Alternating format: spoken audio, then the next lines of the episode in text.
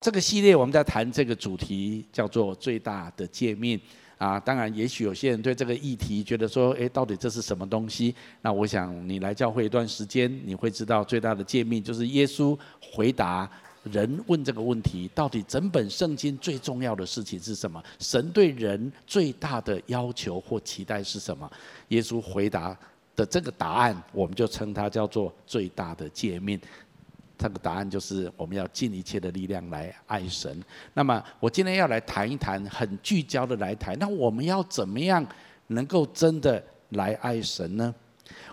我请你想想看哈，如果有一个人活在这个世界上，不管他活几岁啊，六十岁、八十岁、一百岁或者短一点，但是他活在这个世界上的时间，他真的是尽心、尽性、尽意、尽力的爱上帝。那讲这么多进哈，我用一个比较简单的名词叫做激进的爱，请你跟我说激进的爱。激进的爱就不是呃随随便便有好没有好这种爱，是很激进、很激烈的这样子爱来爱神。如果一个人真的用他的一生这样来爱神，你想想看，这样子的人的一生，他的生活会是怎么样？或者他人生的结局会是怎么样？你有没有试着这样子想想过？刚刚我们读了这段圣经节后面这一段话说：“爱我的必蒙我父爱他，我也要爱他，还要怎样呢？并且要向他显现。”我想，如果一个人他用激进的爱来爱神的人，我的想象是这样子：他活在这个世界上的时间，我相信他常态是拥抱着一种无上的幸福感，甚至是一种狂喜在他的生命当中。不管外面的环境如何，他的处境是高潮是低潮，在人生当中，他里面充满着神同在的平安，而且有一种源源不绝喜乐的泉源在他的里面涌流着。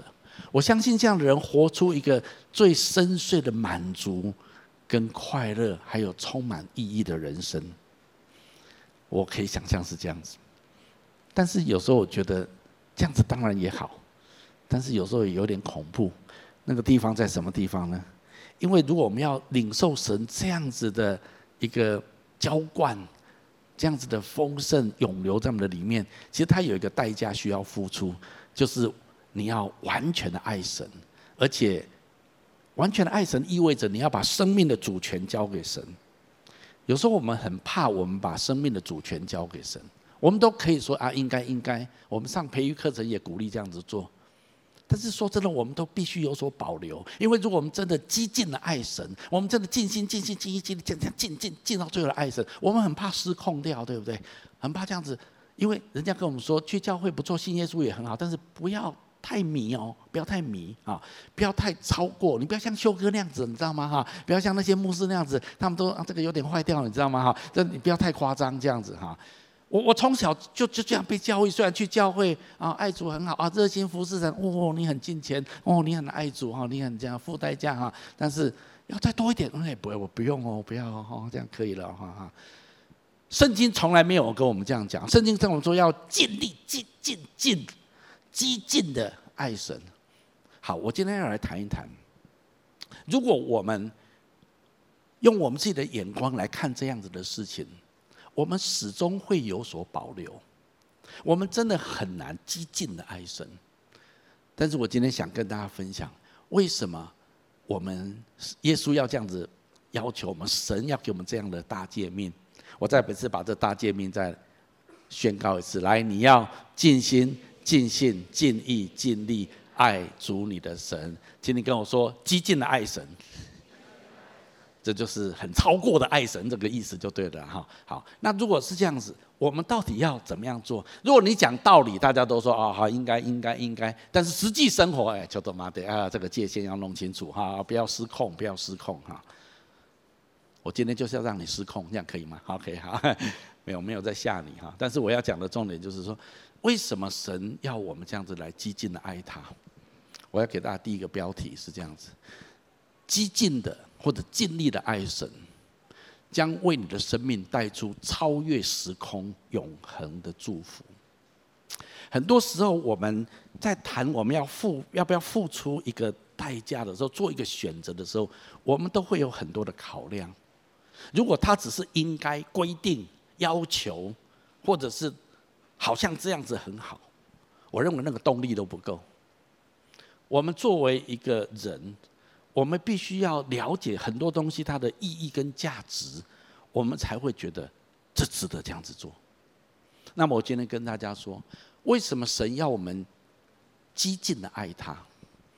因为如果一个人懂得激进的爱神，他将看见他的生命带出一种跨越时空、一种永恒的祝福。这是非常重要的一件事情。当一个人能够激进爱神的时候，神会回报我们超过这个世界上所能够给予的祝福。神会给我们一种幸福或者最深邃的满足，不是这个世界上所能够给我们的。而且是跨越时空的永恒的祝福，这从人来想，这是不太可能，也不知道这到底是什么。可是对于上帝的儿女来讲，我们却有机会，我们能够获致这样子一种无上的幸福、狂喜、喜乐，而且可以享受它。我我请你这样子想，这位神是一位宇宙当中最棒的父亲，他真的是。就像所有的好父亲一样，上帝希望给我们人人我们的生命一个最重大的礼物，我认为就是倾倒他丰满的爱在我们生命当中。从某个角度来讲，你如果是一个好的爸爸，你最希望看到你的孩子怎么样？你会希望看到的孩子活得非常的快乐、幸福、满足。你同意吗？啊啊，不一定说呃他要多有钱或怎样，就是他活得非常的有意义、非常幸福、非常满足。你知道，我们也很希望我们的人生这样子。我我很希望我的人生真的很幸福、很满足，我真的能够常常呃觉得很快乐这样子。但是我们觉得，如果我要这样子，那么我就最好能够有什么有什么有什么。如果我能够有这个条件、那个条件，我一定会很快乐、很满足。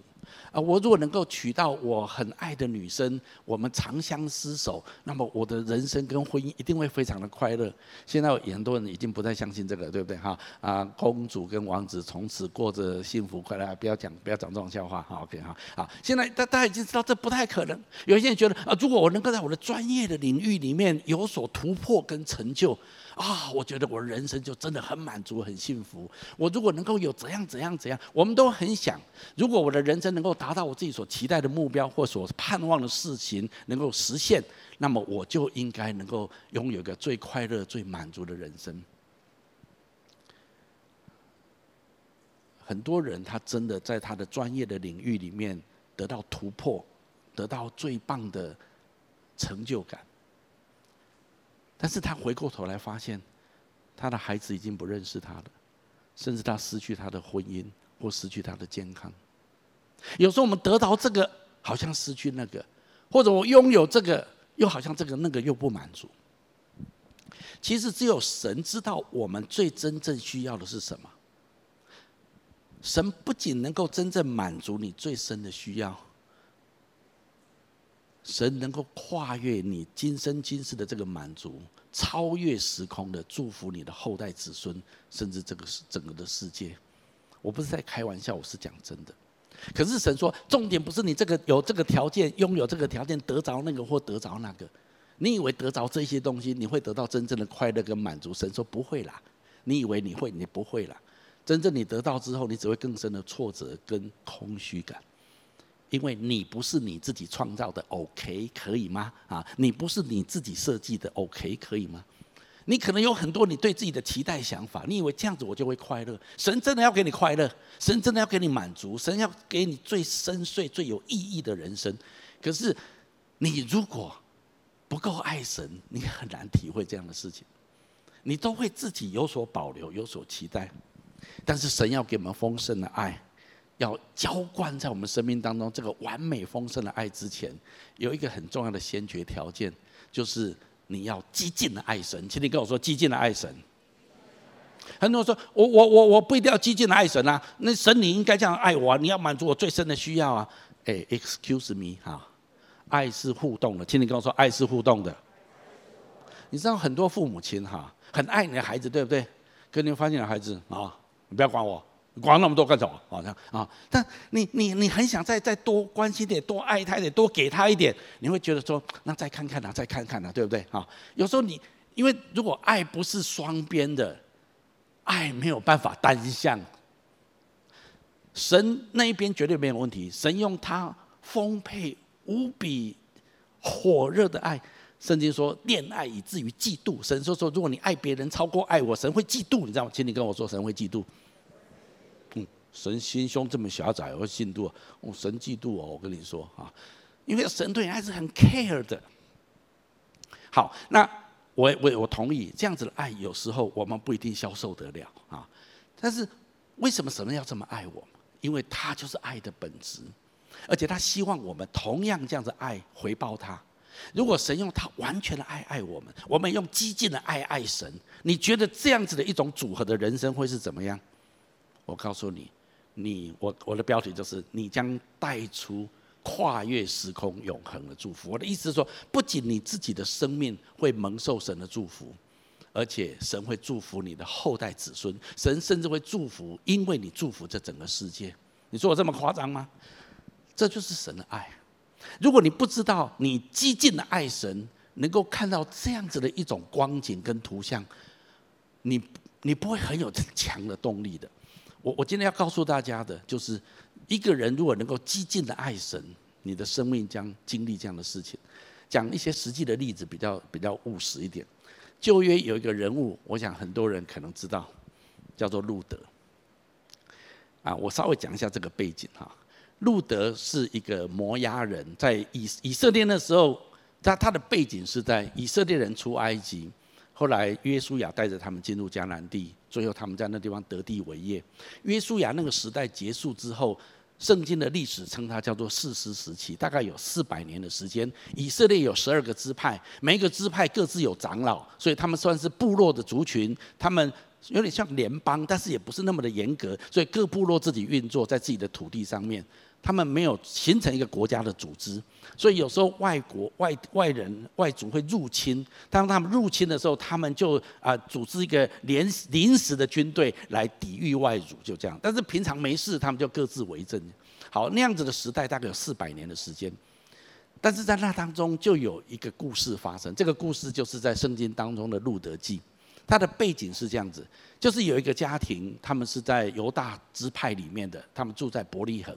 可是那个时候，他们那时候发生了饥荒，所以这个家庭就父亲带着他的太太跟两个儿子，他们就移民到别的国家去，就移民到旁边的邻国那个地方叫做摩押国啊，那摩押人的地方，圣经的名字是这样子。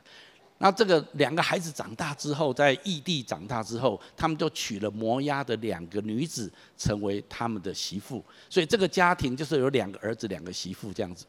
但是后来很不幸的事情发生。这个丈夫去世了，而且两个儿子也去世了，所以只剩下全家只剩下女人，就剩下这个婆婆跟两个媳妇。人生走到这个地步，说真的，对这个婆婆来讲，她觉得非常非常的痛苦跟挫折。那儿子也都死了，丈夫也死了，所以她就跟这两个媳妇就说：“你们还年轻，这样子好了，你们继续留在摩押你们的国家。我是以色列人，我是犹太人，我要回我的家乡去。”但是你们留下来，你们再去改嫁，你们可以过好日子。但是我年纪大了，我要回到我的家乡去。然后所以要鼓励他们，就离开，他们就分开。我不知道为什么哈，他们这三个人婆媳之间是这么的恩爱和好哈，这在华人世界是很少看到的，你知道吗哈？好，然后这两个婆媳妇就说哇，不行啊，婆婆，我我们要跟着你了，我们很爱你，我们不能够离开啊哈。可这个婆婆说：“哎呀，不要了，你们还很年轻，你们在改嫁哦，你们都是很好的女孩子，你们好好过你们的生活。我不想拦住你们，我不想阻碍你们哈。那我回去就好，你们留在哦，这样就弄来弄去，弄来弄去。最后，其中有一个媳妇叫做厄尔巴，她就跟她的婆婆说：好，如果婆婆你这样子，那你好好的保重哈。然后她就留下来了。但是有另外一个媳妇，她的名字叫做路德，她就说：婆婆，我告诉你，哈。”你的国就是我的国，你的神就是我的神。你去哪里，我就一定跟你跟到哪里。你不要阻止我跟着你这样子。哦，这个拿二米，这个婆婆叫拿二米，她实在是无法熬过她啊媳妇路德对他的这种请求，他就允许路德跟着他回到以色列，回到他的家乡。他的家乡就是伯利恒。这是在那个时代所发生的一个，其实是一个很小的故事，常常有可能发生的一个故事。可是这件事情。在路德的身上是一个，你知道路德是一个外国人，对以色列人是一个外国人。你要知道，一般的外国人也就罢了，犹太人、以色列人对外国人是哎呀，是嗤之以鼻呀，啊，是觉得外国人实在是是是啊，猫狗不如啊。说真的，某种程度来讲是这样，所以他回去会遇到很多的歧视，会遇到很多的困难的。但是这个路德因为进到这个家庭，他已经认识这位神，他已经认识这个家庭的神的信仰，跟他。他不一样，他们他们的国家不一样，所以他很渴慕，他很爱这个家庭，很爱这位神。所以这地方路德对他的婆婆拿二米的神实践了激进的爱，这种爱对路德的生命产生了深远的影响。伟大的事发生在路德的生命当中。好，我今天没有时间讲路德说的故事，结论是这样子：这位摩押女子成为由大卫王的曾祖母。她回到那边之后，后来她嫁给当地的一个人叫波阿斯。然后波阿斯跟路德的第四代子孙，其中有一个人叫做大卫。大卫这个王是一个历史上最强盛的王朝，在以色列当中。更重要的是，从大卫的世系当中诞生了约瑟、玛利亚，还有耶稣。如果你在新约圣经里面，你看马太的家谱，新约圣经的家谱，有一些家谱会特别讲到路德。但是路德不是以色列人，不是犹太人哦，他是摩押人，他是外邦人，可是他是被列在耶稣的家谱里面。如果我们看到一个激进的爱，虽然只是一个小小的女子，甚至是一个外外邦人的女子，她却带出一个跨越世纪的永恒祝福。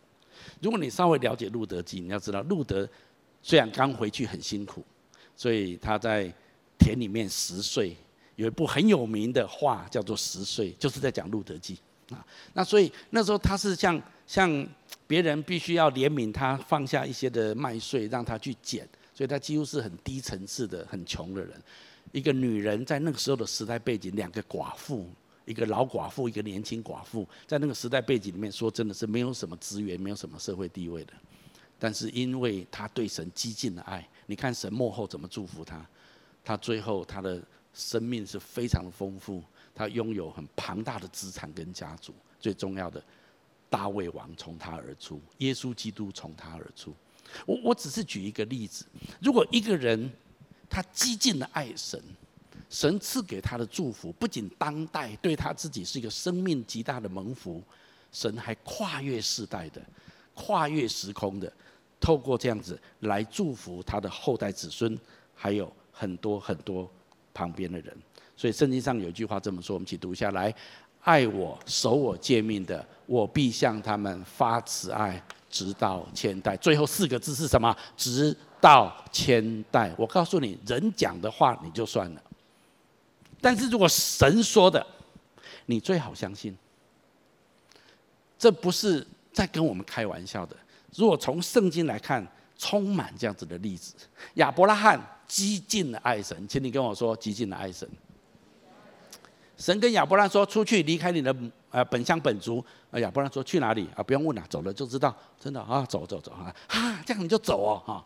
然后神跟他说：“把你一百岁所生的儿子以撒献给我。”二话不说，那当时就准备要献上。神说：“好，好，求他妈的，等一下，好，知道了，知道了，好，OK，好。”神说。我论福，我必赐大福给你；论子孙，我必将你的子孙如同天上的星、海边的沙，万国都要因你得福。如果一个人敢对神有一个激进的爱，神不仅爱他、祝福他的今生今世，而且神透过他产生跨越时空的祝福。以色列后代的子孙，今天全世界上的人类都因亚伯拉罕得福。摩西他激进的爱神，他不羡慕在埃及王宫一切的荣华富贵跟地位。他知道他是上帝的选民，他愿意放弃那些激进的爱神，来帮助他的民族，他受奴役的同胞。一个摩西创造了以色列这个国家，而且影响了整个人类的历史。保罗他没有自己的家庭孩子，他是个单身者，但是保罗激进的爱神，保罗不顾性命的传扬福音，建立教会。保罗的生命在两千年来的教会历史。功不可没。今天新约圣经绝大部分是保罗所书写的。我在讲什么？我在讲，如果一个人在他活着的年日，他敢激进的爱神，神给他的回馈，不仅他今生今世蒙受神的祝福跟同在，更重要的是跨越时空，神祝福他直到万代。这就是神在我们身上鼓励我们要来激进的爱神的地方。当然，我同意，很多时候生活不是那么的容易。特别是当我们遇到困难、遇到艰难的时候，特别这段时间很多的疫情，我们觉得这些的困难，我会不会染上病？我会不会遇到这些的危难？在很艰难的时候，我们更不容易激进的爱神。对我们来讲，真的很困难。但是如果有一个人，他就算在艰困的时候，在环境最困难的时候，他仍然选择激进的爱神，坚定的爱神。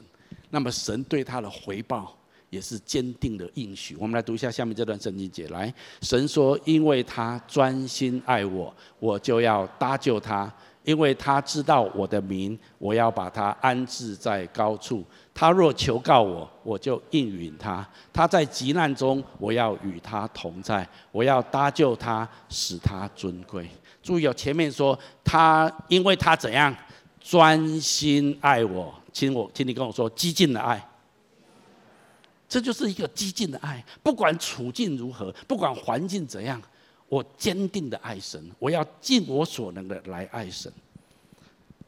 我知道这有时候真的很难，特别在我们人生的低潮、重担、压力淹没我们的时候。但是圣经鼓励我们，就算在这种困难的时刻，我们仍然愿意专心的爱神。那么神一定会来帮助我们，神会回应我们对他的爱。我再次说，爱是双方的，神对我们的爱是坚定不移，是毫无疑问的。但是我们能够领受神多少的祝福，领受神多少的能力的同在，关键不在神，关键在我们愿意爱神多少。如果我们今天坚定的爱神，激进的爱神。那么我们跟神合而为一，我们的生命会产生爆炸性的影响跟祝福。这就是我试着今天要跟大家分享，为什么神呼召我们尽心、尽心、尽意的来爱他。坦白讲，你不爱神，神有少一块肉吗？啊，神想说啊，因为修哥你不爱我，所以神就觉得哦，神好，哦，神好失落，神好失恋哦，神觉得他自己真的不可爱。你觉得神会这样子吗？我看你不爱神，神也不会少一块肉。可是亏损的是谁？亏损的是我们自己。今天我要鼓励大家，今天不管你的处境如何，如果你愿意坚定的爱神，你愿意激进的爱神，从圣经来看，从教会圣经的历史来看，神要祝福我们，而且是超越时空、永世的祝福。那我同意，特别在困难的时候，或者我们人生遇到很多的挫败的时候，我们如何能够爱神？好，这就是我在这个时候我要特别说的。所以第二个标题我要给你的哈，你要选择信任神，你才能够经历神的爱，也才能够真的爱神。我的意思是这样子，你要叫一个人爱神，有时候他明明知道是好像应该要这样子啊，圣经也这样写，要尽心尽心尽心尽力爱神，可是问题是他做不到。为什么做不到？因为他很难信任神的爱。我我今天特别要在这地方讲的，大部分的人的困难在这地方，这是什么意思呢？因为一个人的内心如果受过伤害，或者他如果曾经背负一些的罪恶感、罪疚感在他的生命里面，那么他看周遭的人事物，常常都带着一种怀疑的眼光，是无法信任的。你不要以为你看待万事。都很准确，容许我这么说，包括我在内，我们没有一个人看待万事是准确的，我们都带着我们的角度、眼光，甚至诠释。讲白一点，有时候很多的偏见来看待许多的事物。我说哪有啊？我看得很清楚啊。你同不同意？前天是情人节，对不对？啊，如果一个人他曾经在情感上面受过欺骗、受过伤害，你觉得他会很容易再接受下一个情感吗？我觉得不太容易，对不对？你要再相信另外一个人，不管他说多么爱你，多么爱你，前面那个这样讲啊啊，对他来讲，他可能不是那么容易就相信这样的事情。如果一个人来自一个破碎的家庭，他的父母离异，关系非常的恶劣。那么，如果一个孩子在这种背景里面成长，你觉得他对婚姻跟家庭会充满信心，还是有很多的质疑呢？我觉得会有非常多的质疑。如果一个人他的事业破产、财务破产，他的婚姻失败，或者他染上一些的酒瘾、毒瘾，甚至色情的瘾，在他的里面，他知道他里面有很多的问题。那么这样子的人，他看待万事如何呢？他很难相信，因为他连自己都不能相信自己。我要试着说什么？我要试着这样子讲：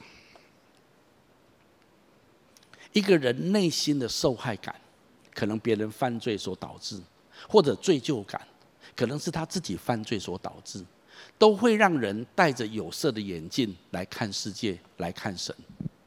而这些看法的本质上，大部分是负面的，或者是无法信任的，但是其实也是偏差的。圣经当中有非常多这样子的例子，最好的例子之一就是以色列人。你知道以色列人出埃及的时候，他们在旷野当中一路的抱怨哈。我我只是随便举几个例子出来，让你看哈。啊，这里抱怨没有水喝，这里抱怨这样的东西，然后抱怨这个，抱怨那个。摩西一天到晚就听他们跟他抱怨，我就觉得我要是摩西，我一定疯掉，我一定疯掉哈。但是你想想看，哎，你们这些以色列的鸟有什么好抱怨的？神在你面前施了十个神迹灾害在埃及，而且你们都没有受害，让埃及法老王放你们出来，又在你们面前把红海裂开。然后你们过红海之后，每天又有吗哪可以吃，白天云柱，夜间火柱，啊，你们这样子还有什么好抱怨的？但我告诉你，充满抱怨，因为他们不能信任摩西，不能信任神。哎。我都巴不得我活在那个时代，我每天有神机可以看。我很想去云柱旁边摸一下，哦，这就是云柱哈，啊，这一定发观光财。我做观光的话，这一定发财哈。哦，哇，红海裂开，我很想摸一下红海那个水雷、水水沉雷的时候，哇，今天有没有抓个鱼啊？这样哈。但是他们充满抱怨，你会觉得，哇，你怎么可以这样子？你要知道，那一代的以色列人，他们在埃及受了四百年的奴役。他们背后都是鞭伤结疤的伤痕，他们不会相信任何的领袖的，任何的领袖要叫我做什么，都是想利用我，到最后都是骗我。他们人生的经验充满这种经验，所以你今天来一个摩西，来一个神也没有关系，我不会相信你们的。一个受伤的心是不会相信人的，不管你今天做了多少好事情在他身上，你不要笑他们哦。我们也是一样，只是五十步笑一百步而已。当神跟你说专心的来爱我，激进的爱我，哎，求多妈的要伤害，我很爱你了，对，但是保留一点可以吗？我们很难嘛，因为我们曾经可能在爱里面受过伤，也曾经有很有人跟我说过他爱我，可是结果是怎么样？新约也有一个人，这个人叫做彼得。彼得那时候跟耶稣已经见面过一两次了。但是有一次，彼得耶稣来到彼得的船边，请彼得把船稍微离岸一点，因为有很多群众要听他讲道。那彼得就把帮助耶稣把他的船当做一个讲台。当耶稣讲完之后，我想大概耶稣想报报答他一下吧。耶稣就跟彼得说：“你把船开到水深一点的地方，在那地方下网打鱼。”彼得就跟耶稣说：“耶稣啊。”我已经整夜在那里打过鱼了啊！只是今天那地方是没有鱼的哈。耶稣就说：“你就做就对了啊。”那彼得就把船开到深一点的地方，就把网撒下去。他吓坏了。当要收网的时候，那个网鱼多到无法收上来，需要第二艘船来，两艘船才把整个渔网拉上来。在那一刻，彼得跟耶稣讲了一句话：“一彼得跟耶稣说，主啊，离开我，我是个罪人。”彼彼彼得为什么会有这种反应？因为在那一刻，彼得知道说，耶稣真的是那位弥赛亚，耶稣真的是神自己来到人间。那么这样子一位神，他想到自己，他觉得自己，哎呀，我有很多问题，我有很多做错很多事情，我人生我是一个很麻烦，我自己都很讨厌我自己的人。我不相信耶稣会爱我，我不相信耶稣会呼召我来跟随他。你知道，一个罪人，一个有罪恶感、犯错的人，他也不会相信神的爱。我在说什么，你知道吗？我在说，戴着有色的眼镜，也就是用受伤的心或者惧怕的心，我们很，我们永远很难看清楚神爱的本质。我们很难相信神是爱我的，这就是为什么你要尽心、尽心、尽力、尽力去爱神很困难，因为你不相信神会这样子爱你，你不相信神会有完全的爱来爱我们，我们很难相信这样的事情。但是耶稣最爱的门徒约翰，他最贴近耶稣，他也是活最久的使徒。他在他人生的晚年，他用他的生命做见证，这么说。我们一起读一下这段话：来，神爱我们的心，我们也知道，也信。神就是爱，住在爱里面的，就是住在神里面，神也住在他里面。爱里没有惧怕，爱既完全，就把惧怕除去，因为惧怕里含着刑罚。惧怕的人在爱里未得完全。如果一个人充满了惧怕，对神的惧怕，对自己的惧怕，对自己没有信心，对神没有信心，对环境没有信心。当他里面充满惧怕的时候，他就没有办法领受到神完全的爱。所以约翰在这地方说：“我们要信，因为他知道神爱我们的心，神自己就是完全的爱。那你需要在这个爱的里面。”如果你带着恐惧，你是没有办法完全领受神在你生命当中所预定要给我们的爱。我觉得这样子对我们的生命是带来一个极大极大的亏损跟伤害。但是神真的很渴望我们领受这样子的爱在我们的里面。一个人如果可以这样子来爱神，在他的生命当中将蒙受神极大的恩典跟极大的祝福。我相信这是神所预定要给我们的。如果不是这样子，我们的生命将非常的有限。好，那么如果是这样子，在我们的生命当中，我们要怎么样真实的经历到这样的一个爱呢？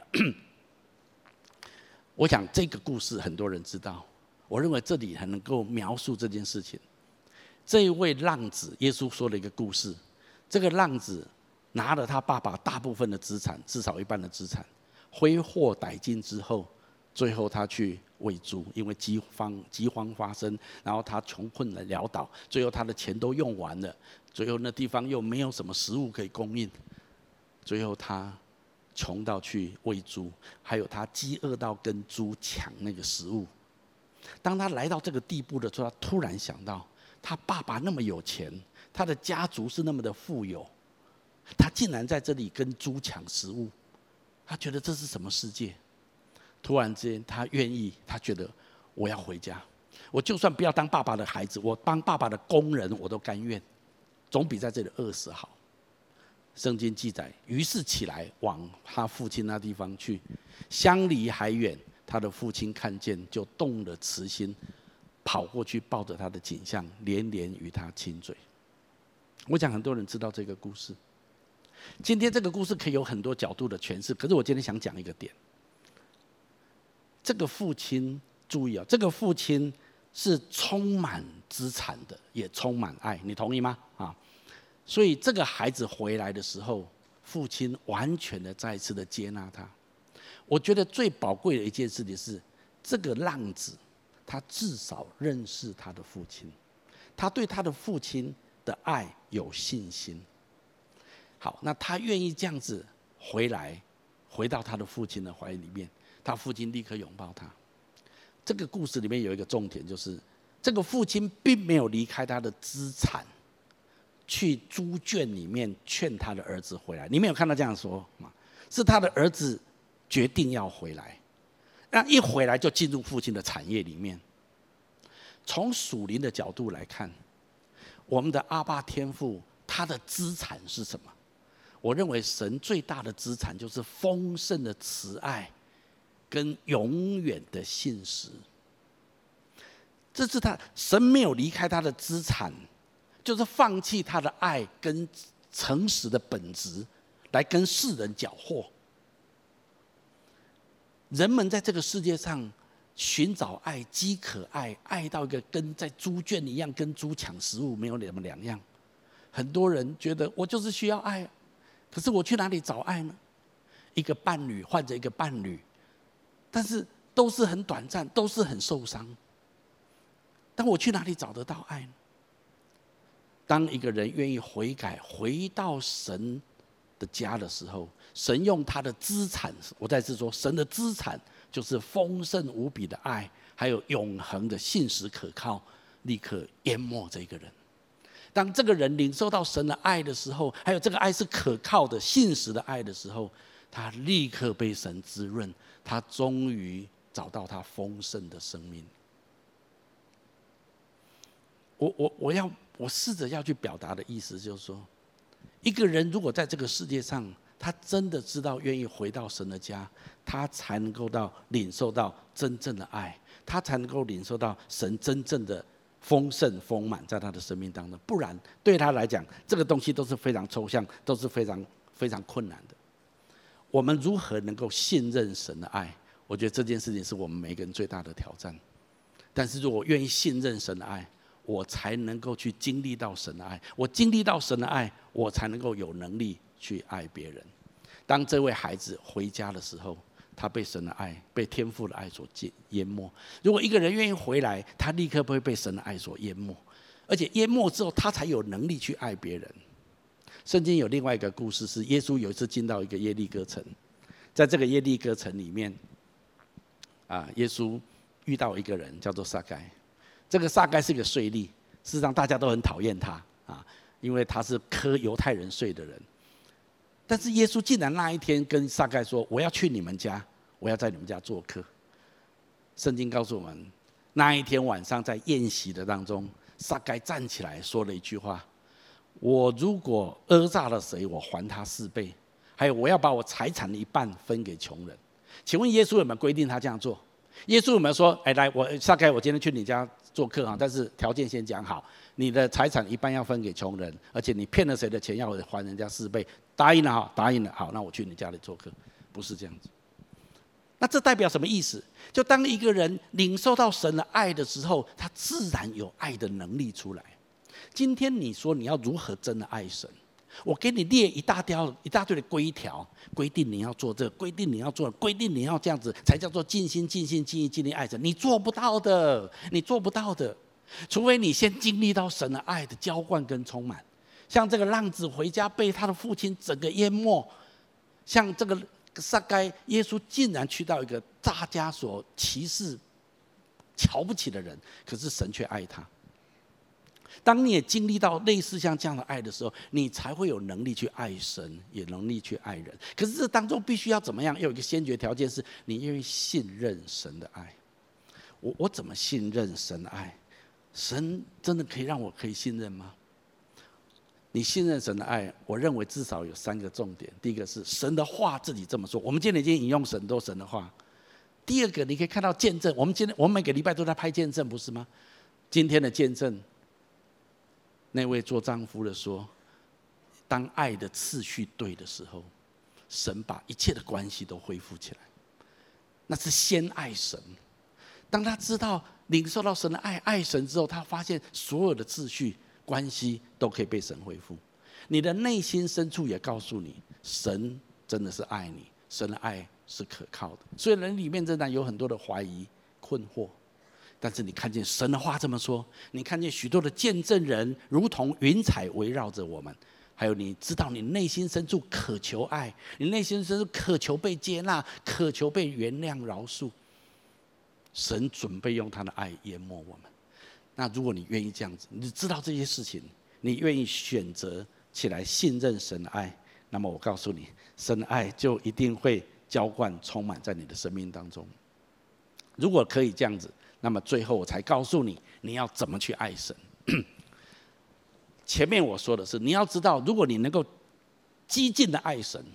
神不仅祝福你今生，神祝福你后代子孙，而且透过你祝福这个世界，这是神答应的神的话的应许。第二个，在你的人生当中，你怎么可能去激进的爱神？除非你先信任神，你要相信神是爱你的。有时候感觉感觉不来，逻辑推不过去。有时候我们觉得，如果神爱我，神为什么遇到那件事情？怎么会这样？怎么会这样子？如果神爱我，为什么现在这么低潮？为什么人生遇到这么多背的事情？放下这一些可以吗？放下这一些，起来选择爱神。因为如果你带着受伤的眼睛，你带着罪疚感，你永远无法信任神的爱。但是如果你愿意起来，虽然我不懂，我也不了解，感觉也很差，但是主啊，你帮助我，我愿意起来选择信任你的爱。我告诉你，这样子你就给神的爱一个通路，神可以把他的爱敲充满在你的生命当中。那个浪子如果不回家，他再怎么样也是很痛苦、很饥饿。一个人在这个世界上找不到爱，很渴求爱。神说：“回来，回家。”你就不，我我就不相信神。你爱我不，我在这个世界上再去找，我就换一个，换一个，一天到晚跟别人上床，那这样你永远饥渴爱。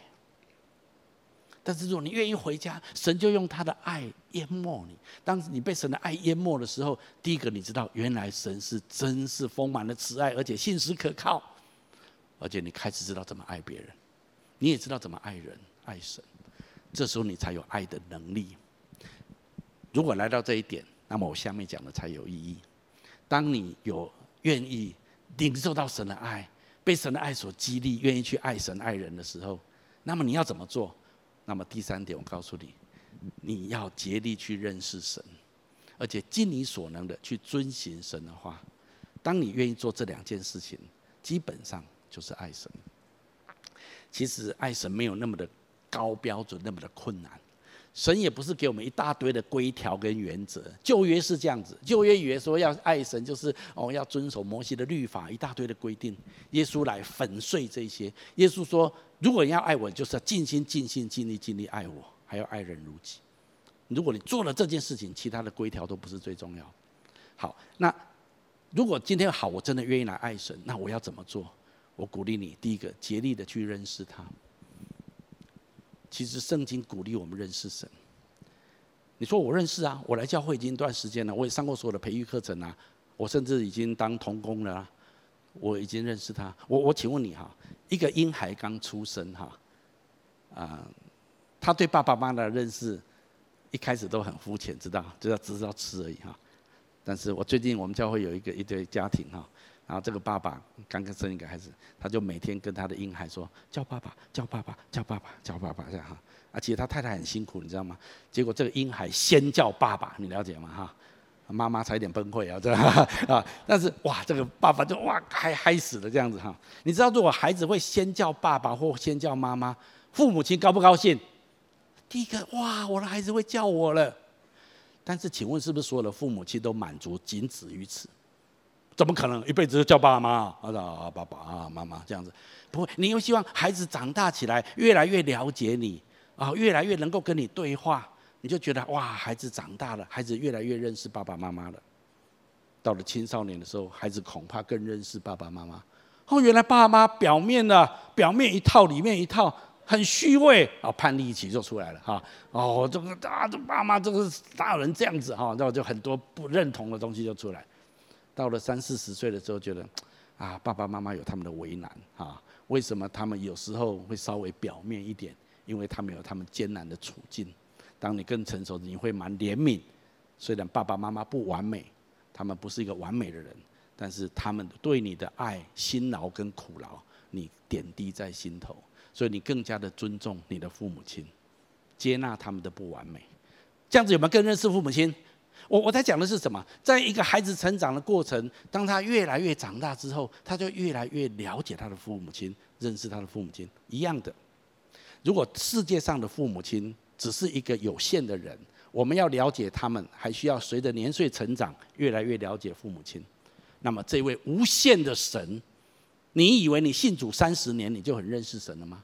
你以为你就停在哦，我认识神啊，神就是三位一体的神啊啊，神是耶稣是上帝的儿子，这既要真理，既要真理，可以吗？啊，你还有很多可以认识神的地方，所以圣经向我们鼓励的，竭力追求认识他。我们一起读一下来，我们务要认识耶和华，竭力追求认识他。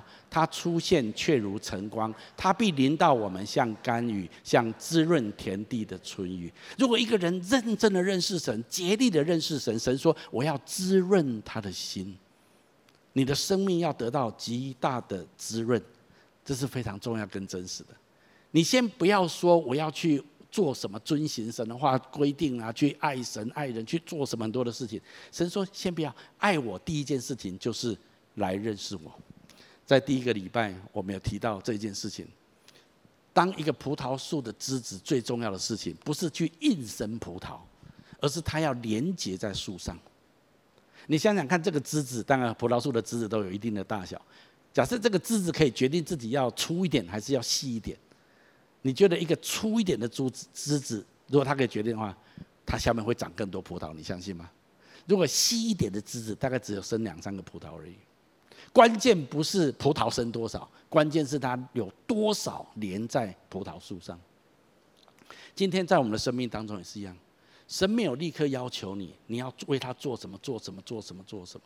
很多人认为说啊，爱神呢啊，就是要去服侍神，要稳定的参加主日小组，要上培育课程啊，要 QT 啊，又要十一奉献，又要这个又要那个，哦，好累哦。如果你觉得爱神是要做这一些的事情，你当然会觉得很累。神从来没有跟你说这是规定，但是如果你真的爱神，你自然会结出葡萄出来，其中有一个葡萄就是。你会很爱来聚会，你会很爱来参加小组，你会很渴望受装备，因为你想更多认识他。你很希望跟同工、跟弟兄姐妹一起祷告，你很想看到很多人生命改变，你很想去分享神在你身上所做的事情，你自然会结出许多的果子出来。神要我们先来认识他，认识他，我们才会对他有更深的爱。很多人来到神面前，神没有要你做什么做什么。很多人说要奉献钱多一点啊，我算不在，教会就是要人家多奉献一点啊。圣经上有一句话这么说，一起读下来：我喜爱人认识神的知识胜过人献的燔祭。你知道神喜欢你怎样？当然你献祭，神当然喜欢。可是神说重点不在这里，重点是你有没有认识我？你有没有更认识我？我今天要鼓励所有的弟兄姐妹、来宾朋友，有些人可能在主内已经很多年了，可是你对神的认识已经停住了。我今天挑战你。神让你永远有更加认识他的空间。当你愿意竭力追求的认识他，你就会对神有一个激进的爱。当你对神更加的认识，你说：“哇，开玩笑，神真的是太棒了！我的投资一点点，神回报我千万倍。”哎，我告诉你，这就是我试着今天要跟你说的。如果你觉得哦，要小心哦，不要太迷哦，哦，不要不要太投入哦，啊，哈哈哈，有，实在是哦哦哦啊。我我我，你要是知道神是多么的爱你，而且他为你预备的才是最棒的，你以为你拿着那一点点东西，你自己就满足？神说你心太小了吧？你这么容易就被贿赂？那么一点点东西，我要给你更庞大的喜乐，更庞大的产业。但是你信不信的过程，你愿不愿激进的爱神？如果你愿意这样做，神一定要赐福给你。圣经说，一个认识神的人是刚强的人。我们一起读一下来，认识神的子民必刚强行事。这并不是说你不会遇到困难跟挑战。初代教会，当门徒们知道耶稣基督从死里复活，当他们知道原来真的耶稣就是那位要来弥赛亚，而且他的道、他的福音真是宝贵。虽然受到犹太教的高层的逼迫，受到罗马帝国强力的压制。但是初代的教会跟基督徒，他们刚强行事，他们到处传福音，为主做见证。虽然很多人牺牲生命，遇到极大的困难，他们认识神，他们知道神爱他们，神与他们同在。神迹奇事不断的发生，在三百年之内，整个欧洲变成基督教世界。我今天要鼓励大家，我们的环境的挑战永远都在，困难永远随着我们。什么叫做被神所爱或爱神的人？不是你的环境都风平浪静，你一切的困难都消弭，没有任何的疫情灾难。哦，神很爱我，这种爱谁不会？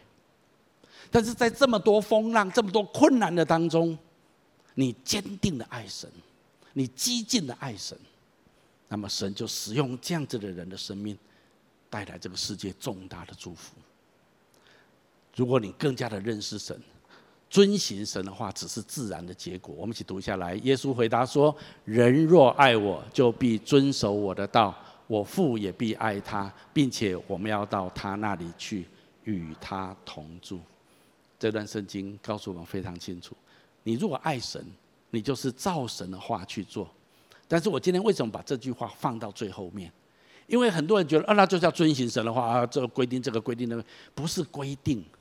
而是当你知道神的爱是多么宝贵，而且当你经历到神的爱之后，你里面有强大的动力想要去回馈神的爱的时候，那么我告诉你做两件事情：竭尽所能的追求认识神。也许你已经认识，你要更加的认识。第二件事情，照你所知道圣经的话语，尽你所能的去遵行。神也没有说你要做到一百分，神才爱你，没有。你有一颗愿意的心，开始这样子去做。神会帮助你一点一滴的把神的道遵行出来。那么，如果这样子，你就越来越知道怎么样激进的爱神。那你越是这样子激进的爱神，神在你身上的祝福就超越世代，跨越永恒。我很希望我们当中每一个人都活出这样的人生。所以，让我最后做个结论：怎么样真的爱神？答案是，不论你的处境跟感觉如何，注意哦。我们很多 feel 来 feel 去了，对不对？哈，特别是最近疫情这么的严重，我们都有很多的恐惧跟担忧。但是我今天鼓励你，不管自己的处境跟感觉如何，你起来选择信任神，而且愿意竭力的追求认识他。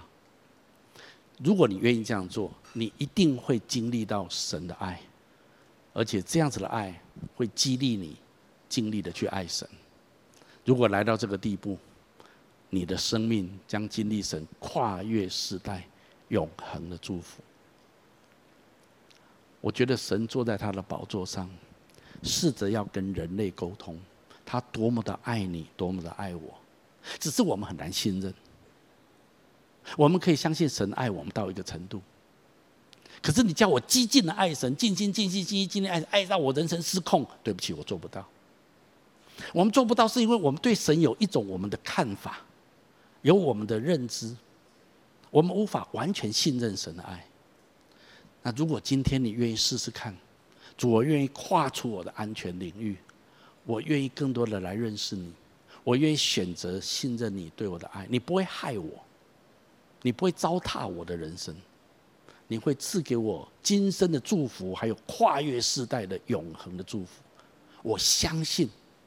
那么主，你帮助我，让我可以激进的爱你。那么，如果这样子一步一步的，神会把你带到这样子的生命状态，让你激进的爱神。如果这样子，你的人生将彻底的蒙受神极大的恩宠。我们一起来祷告：阿爸父神，我奉你的名祝福每一位亲爱的来宾、朋友、弟兄姐妹。主宣告，在我们的生命当中，我们都要经历这样子一种激进的爱，在我们的生命里面。主求你这样子来恩待我们，来帮助我们，来保守我们，也特别的与我们每一个人同在。我要请大家继续把眼睛闭着，在我预备这篇信息的时候，我有一些的感动在我里面，让我用一些话来鼓励我们当中一些人。首先，我们当中有人，你最近很恐惧，因为这个疫情这么大的蔓延开来，在全世界，不论在现场或我们的海外的分堂点，特别在我们大陆内地的许多的家人。因为这个疫情的蔓延，你内心有很多的恐惧。我觉得今天神特别要对这样的人说：神说他非常的爱你，他的爱跟平安超越这世界一切的苦难。特别在这个时刻，神他说他呼召你来跟随他，他呼召你来认识他，他呼召你来更坚定的来爱他。也许听到神这样子的说法，你心中会有一点觉得奇怪，你会觉得主啊，在我这么困难、恐惧的时刻，你不是应该来保护我吗？你不是应该来医治我吗？你怎么反倒叫我来认识你、来跟随你呢？让我今天跟你说，就像路德一样，路德在他人生最困境、最绝望的时刻，他选择跟随神，他选择爱神，他选择激进的爱神。路德的人生，跟在他永恒的角色里面，因为这样子蒙受了上帝极大的祝福。就是在这么困难、这么的绝望、这么的恐惧的时刻，如果你愿意起来倚靠神、跟随神、敬拜神，你将向神展现一种激进的爱。你看神怎么样来与你同在，怎么祝福你，怎么带领你前面的道路。我鼓励你这样子起来，爱神、跟随神。第二种人，在我们当中有人，你是一个认为自己是一个很软弱，是一个失败的人。是的，在你的人生当中，你可能犯了一些很严重的错误，你常常觉得很难再相信自己，你也不相信神会在选择你、呼召你，或者是使用你。但是今天神要跟你说，我的孩子，你不认识我。神要跟你说，我的孩子，我今天呼召你，我要你起来信任我对你的爱，我要求你来跟从我，我要使用你的生命带来这个世代极大的祝福。我觉得今天神再次把他的呼召回放在你的生命当中，那也许你要说，那我应该怎么做呢？我灵里面觉得就是。你只要愿意开始去做神现在感动你做的一些的小事情就可以了。我特别有一个感动，就是你需要起来饶恕，有一些人你需要饶恕他们。还有第二件事情，你需要起来顺服。有一些事情你已经知道神要你去做了，但是你一直都不太愿意去做。我觉得如果你愿意起来饶恕跟顺服，这将是第一步。神说：“我的孩子，我非常的爱你，我要用我的爱浇灌充满在你的生命当中，我要全然的恢复你的生命。不管你过去有多少的挫败，多少的失望，对你自己的人生，神说：我要使用你，我要拣选你。我要请大家继续把眼睛闭着，在我们当中，不论在现场或分堂点。”我们当中可能有人，你还不是基督徒，或者你还不太确定你跟这位上帝之间的关系。我相信今天神要你听到这篇的信息，最重要的一句话就是神说，他用完全的爱来爱你。神呼召你来领受这份爱，回到他的家里面，享受神最丰盛爱的资产。也许你要问说，那我应该怎么做呢？最重要的一件事情就是接受跟信靠耶稣。从这个门进来之后，你会开始经历神丰沛无比的大爱。所以我要用一个简短的祷告来接受跟信靠主。你可以跟着我来祷告，亲爱的主耶稣，在这个时候，在这个时候，我愿意打开我的心，我愿意打开我的心，邀请你进到我的心中来，邀请你进到我的心中来，成为我的救主，成为我的救主，还有生命的主宰，还有生命的主宰。我要请求你赦免我的罪，宽恕我一切的过犯，带领我的人生，带领我的人生走在你最美好的道路当中，让我领受你完全的爱，让我也要学习激进的来爱你，我要学习激进的来爱你。我这样子祷告，是奉耶稣基督的名，阿门。如果你刚刚跟我做这祷告，我要非常恭喜你，我鼓励你继续来到教会，更多来认识这位爱你、创造你的神。好不好？我们从座位上面站起来，我们用这首歌来回应今天的信息。用尽我全心全意全力，荣耀高举你的名，我跟随不怀疑，我爱你，用尽我全心。全意全力，在这爱的路程里，我奔跑不放弃，四面受敌却不被困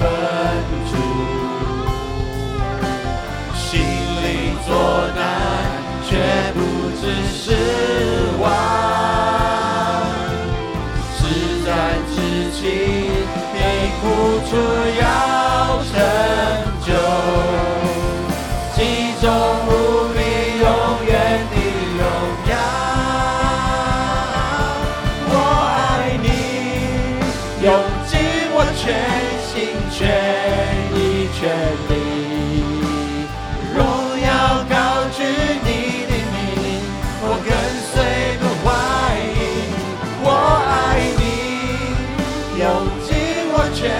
心全意全力，在这爱的路程里，我奔跑不放弃。亲爱的爸父神，我奉你的名祝福每一位亲爱的来宾、朋友、弟兄姐妹。我宣告，我们这一生当中都要领受你最大爱的浇灌跟充满。我们也要用激进的爱来爱你。我宣告这样的祝福要临到在每一位的生命当中。奉耶稣基督的名祷告，阿门。我们把掌声归给神，哈利路亚。